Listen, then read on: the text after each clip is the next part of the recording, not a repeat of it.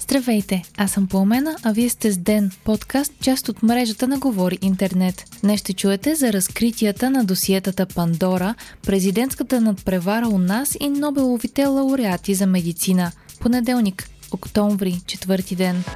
Офшорни сметки, сделки, имоти за милиони и финансовите тайни на политици и милиардери по цял свят излязоха наяве, след като Международният консорциум на разследващите журналисти вчера започна да публикува новото си разследване. Журналистите, работили по материалите, ги наричат The Pandora Papers или Досиетата Пандора, както стана популярно у нас. Според тях разкритията показват една икономика в сянка, която е създадена за да печелят богатите и тези с връзки за сметка на всички останали. Журналистите от Международният консорциум си партнират с над 150 други медии, повече от 600 журналисти от 117 държави, за да се здобият с близо 12 милиона финансови документи с поверителна информация, която разкрива офшорните сметки, кухи фирми и сделки на повече от 330 политици от цял свят. Присъстващи в досиетата Пандора са лидери на 35 държави.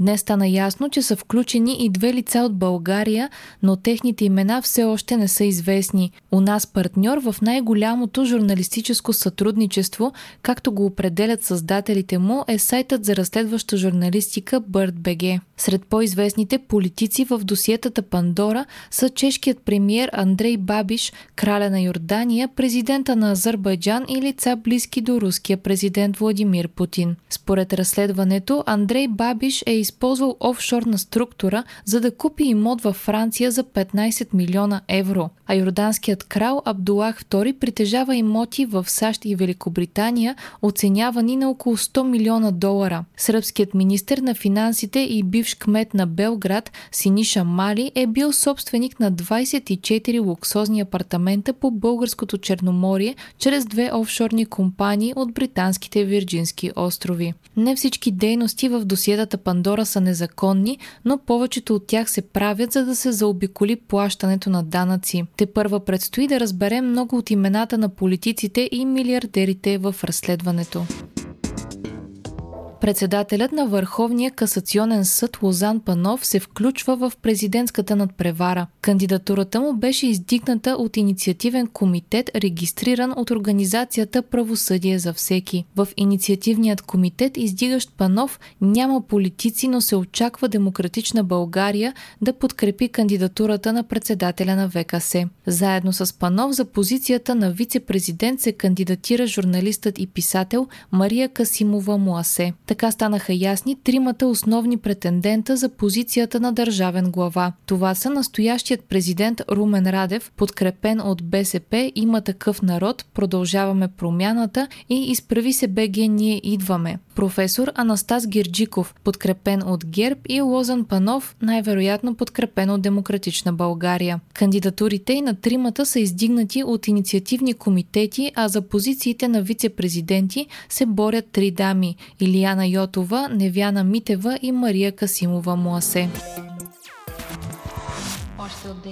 Двама американски учени спечелиха Нобеловата награда за медицина за 2021. Дейвид Джулиас и Арден Патапутиян са отличени за изследванията им на рецептори за температура и допир, съобщи Стокхолмският Нобелов комитет. Революционните им открития показват как топлината, студът и механичната сила могат да инициират нервните импулси, които ни позволяват да възприемаме и да се адаптираме към света около нас, пише БНР, цитирайки Комитета по награждаване. Учените са открили гени в рецепторните ни клетки, които отговарят за това да възприемаме горещото като болезнено. Трудът им изследва и как чрез допир възприемаме скалата на температурата. Правим го чрез две отделни системи, една за топло и една за студено, които зависят от една конкретна молекула. Откритията им се използват за разработване на лечения за много болесни състояния, сред които и хроничната болка.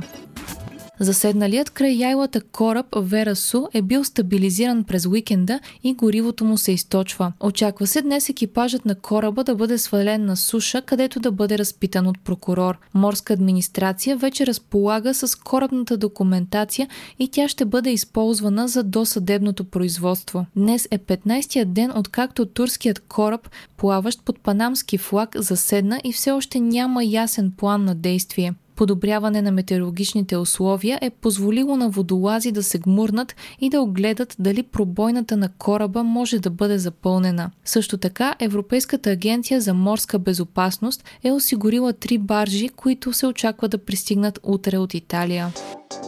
Вие слушахте подкаста Ден, част от мрежата на Говори Интернет. Епизода подготвих аз, Пламена Крумова Петкова, а аудиомонтажа направи Антон Велев. Ден е независима медия, която разчита на вас, слушателите си. Можете да ни подкрепите, като станете наш патрон в patreon.com Говори Интернет и изберете опцията Денник. Срещу $5 на месец ни помагате да станем по-добри и получавате достъп до нас и до цялата общност на Говори Интернет Дискорд. Абонирайте се за Ден в Spotify, Apple, iTunes или някое от другите подкаст приложения, които използвате.